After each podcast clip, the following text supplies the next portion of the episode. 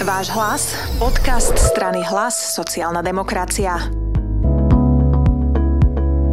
Po týždni opäť s Peťom Kmecom o zahraničnej politike, o tom, čo teraz asi všetkých zaujíma, a to sú dovolenky. Už minulý týždeň sme sa o tom rozprávali, tak vítaj opäť. Dobrý deň prajem, ďakujem za pozvanie. Uh, skúsme si zhrnúť, že čo sa za ten týždeň zmenilo, lebo zásadná vec, ktorú vnímam ja a možno aj všetci občania, je, že kým takto minulý týždeň si o tom hovoril ty a možno ešte pár ľudí, ktorým došlo, aká je vláda nečinná v tejto oblasti, tak teraz je to už ako keby celospoločenský problém, ktorý rozoberajú všetky médiá. Čo sa za ten týždeň teda pohlo? Som veľmi rád, že občania a predovšetkým médiá sa začali zaujímať o situáciu ohľadom cestovania pri blížiacej sa letnej turistickej sezóne, pretože stále sme v informačnom váku, predovšetkým na Slovensku, i keď na európskej úrovni sa vedie veľmi intenzívna diskusia, ako uľahčiť cestovanie Európanov po, po našom kontinente. A bohužiaľ Slovensko v tomto zaostáva a ako viete, Vždy, vždy, keď sa tieto diskusie začnú na európskej úrovni, už Slovensko tradične je medzi poslednými, ktoré reagujú na takéto opatrenia. A predovšetkým je to v oblasti digitálnych riešení, pretože už sme si pomaly zvykli na to, že vláda sľubovala mnohé digitálne riešenia, či to bola e-karanténa, e-hranica, dohľadávanie kontaktov, a žiadne z týchto sľubov neboli naplnené. A tu sa opäť obávam, že budeme medzi poslednými, ktoré budú zavádzať digitálne aplikácie, ktoré sa týkajú cestovania po Európe, a tým pádom pre našich občanov to bude znamenať, že budú cestujúci druhej kategórie. Odkedy by sa toto mohlo stať, lebo už sme počuli rôzne vyjadrenia, že už to teraz bude a už bude taký prechodný certifikát a už ti to zapíšu aj do európskeho pasu, aj šeličo. Pripravuje sa prechodný certifikát, ako si spomenula. Podľa vyhlásení minister, ministra zdravotníctva od soboty by mal platiť. Avšak podľa tých prvotných informácií to vyzerá tak, že bude to iba dvojjazyčná papierová verzia, ktorá... Čiže asi slovensko-anglická, predpokladám. Slovensko-anglická, ktorá nejakým spôsobom nám umožní dostať sa za hranice Slovenska. Avšak nemalo by to byť konečné riešenie, pretože obyvatelia Slovenska majú rôzne, rôzne potvrdenia, či už je to potvrdenie o očkovaní, to je to, ktoré ohlásil minister zdravotníctva Lengvarský, že bude od soboty platiť ako dvojazyčná verzia, ale máme potom kategóriu ľudí, ktorí sa nechávajú testovať, kde tiež zase vzniká problém, že tieto testovacie certifikáty neobsahujú názov šarže, ktorá je... Ktoré... A najmä niekedy to príde iba do es em esky výsledok proste v slovenčine. Áno, áno, takže všetko. Zase občan si musí naháňať dodatočné potvrdenia, aby mohol vycestovať, a tieto šarže, ktoré sú certifikované na európskej úrovni, nie sú uvádzané zase v našom certifikáte, takže to je ďalší problém. A tretia kategória sú zase občania, ktorí už prekonali covid devätnásť a zase si musia naháňať pracne potvrdenie. Takže celá tá digitálna aplikácia má byť o tom, že všetky tieto informácie by sa mali zjednotiť na jednom mieste a občan už by nemal potom problém naháňať si tieto dodatočné papiere. Takže konečné riešenie by malo vyzerať spôsobom, že či už na papierovej forme by mal byť nejak, nejaký digitálny certifikát, digitálna stopa. A tu by som možno ukázal riešenie v Českej republike, kde už v súčasnosti občan Českej republiky môže získať takéto potvrdenie s digitálnou stopou vo forme čiarového kódu, a potom je tam pripojený aj tzv. kjú ár kód, ktorý už potom bude veľmi ľahké preklopiť aj do tej digitálnej aplikácie, ktorá by mala byť schválená na európskej úrovni v polovici júna. A toto je riešenie, ktoré si Česi pripravili ako svoje národné? A to je to, čo my teda nemáme, áno? Áno, toto, toto nám chýba a stále sa čudujem, že prečo to nemáme, pretože je to, je to veľmi jednoduché digitálne riešenie. Slovensko má dokonca štátnu firmu Slovensko í té s tristo zamestnancami, ktoré, ktoré by malo, malo takéto riešenia veľmi jednoducho vyrábať, avšak stále, sa, stále sme sa k tomuto nedopracovali. Takže vláda v tomto zlyháva a občania potom sa dostávajú do situácie, že budú mať veľmi stiažené cestovanie do zahraničia. To celoeurópske riešenie má byť od toho dvadsiateho šiesteho šiesteho, ak si správne pamätám ten dátum, ale vlastne dovtedy je ešte vyše mesiaca, to je ešte päť týždňov. Takže keď si už ľudia buď kúpili dovolenku, alebo plánujú aj skôr ako dvadsiateho šiesteho šiesteho niekam vycestovať, tak vlastne čo majú teda robiť?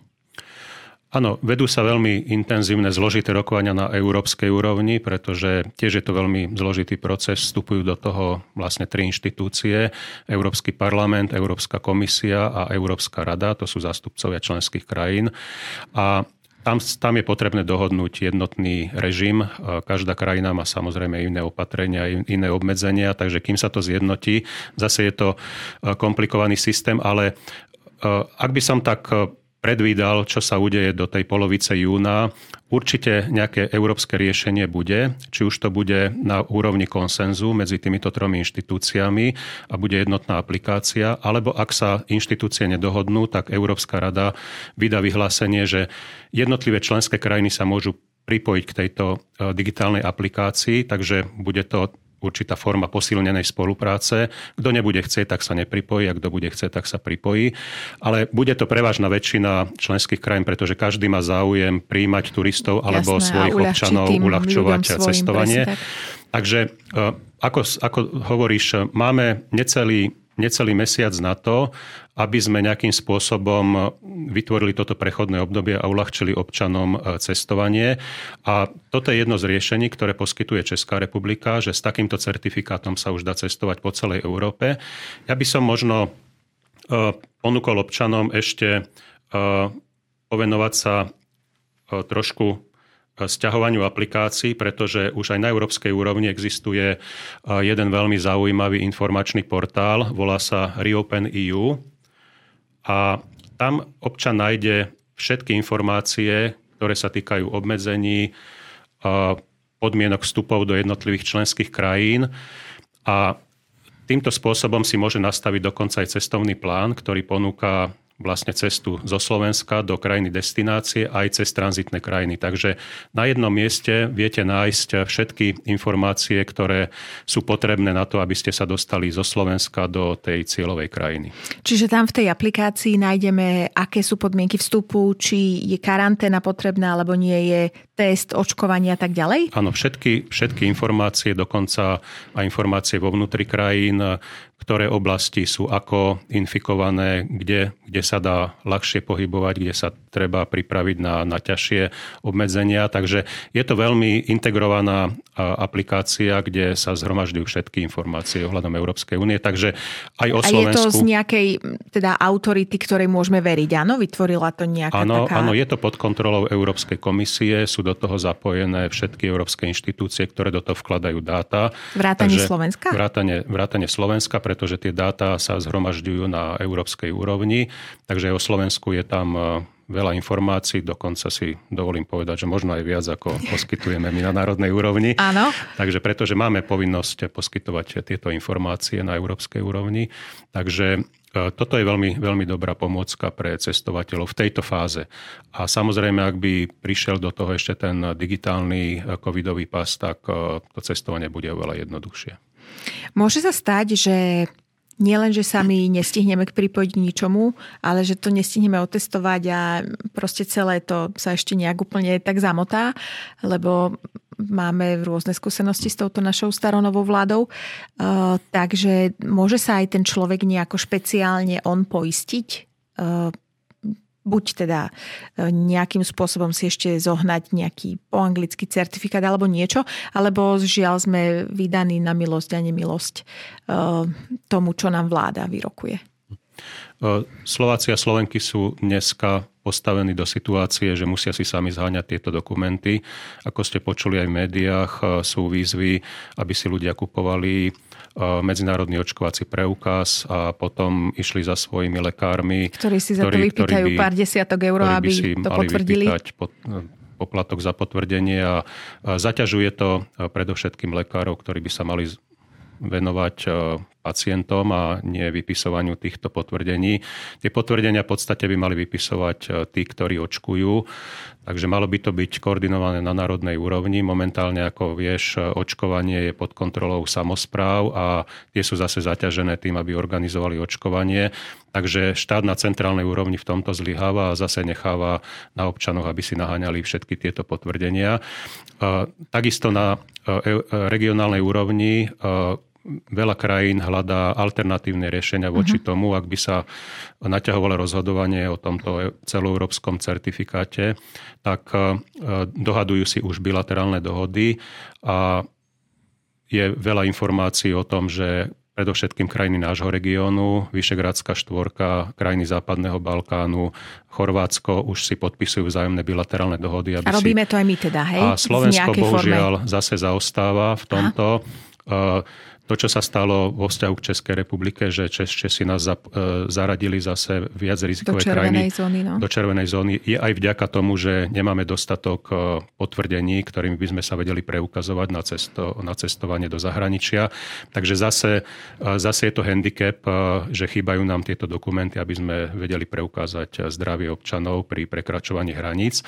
Takže zase treba urobiť čo najviac krokov, aby sme dosiahli aj určité alternatívne bilaterálne dohody, aby vo vzťahu k krajinám ako Chorvátsko, Grécko, takým tým najpopulárnejším turistickým destináciám sme mali aspoň bilaterálne dohody, aby naši občania tam mohli cestovať bez problémov. Nechcem to ukončiť negatívne, ale teda dalo by sa skonštatovať, že naozaj táto vláda musí odísť, lebo nevie zabezpečiť ani len bezproblémovú letnú sezónu, lebo takýmto spôsobom vlastne, keď nie len my budeme, nebudeme môcť cestovať, ale aj ľudia nebudú môcť prísť k nám, turisti. Takže, takže super, výborné. Bude, bude postihnutý aj náš cestovný ruch, pretože to isté sa týka aj toho, že ak ľudia uvidia, že sú problémy na cestovanie na Slovensko, s príchodom, že, na s príchodom Slovensko? Tak zase bude ich to odrádzať a budú si hľadať iné turistické destinácie mimo Slovenska. No ale aby sme skončili pozitívne, aspoň trošku, tak prezrad nám ty, že so znalosťou všetkých týchto vecí, aké je cestovanie momentálne ešte komplikované, ako všetci dúfame, že nebude až také komplikované, tak ty ako vidíš svoju letnú dovolenku? Bude dovolenka alebo nebude? Ak bude, tak kde bude? Na Slovensku alebo v zahraničí? V letných mesiacoch by som rád zostal na Slovensku, pretože chcem využiť otváranie na to, aby som zase pocestoval po regiónoch a stretal, stretával sa s občanmi. Takže aj v tom zmysle by som chcel podporiť slovenský cestovný ruch. A ako vieš, už sme sa aj rozprávali o tom, že začína, začínajú diskusie o budúcnosti Európy a máme s mladými ľuďmi rozpracovaný projekt na regionálne diskusie o tom, ako si mladí ľudia predstavujú fungovanie Európskej únie do budúcna, ale chceme zapojiť všetky kategórie občanov, takže chcem leto využiť na cestovanie po Slovensku a s tým by som potom si pripojil aj dovolenku. Ale možno, keď tie opatrenia a situácia dovolí, tak možno by som vybehol aj do Chorvátska na prelome leta a jesene. Povedal náš expert na zahraničnú politiku a európsku politiku, pán Peter Kmec, ktorého takto zase o týždeň si sem posadím a budem sa pýtať a dúfam, že už bude mať lepšie správy, aj keď teda on za to úplne nemôže.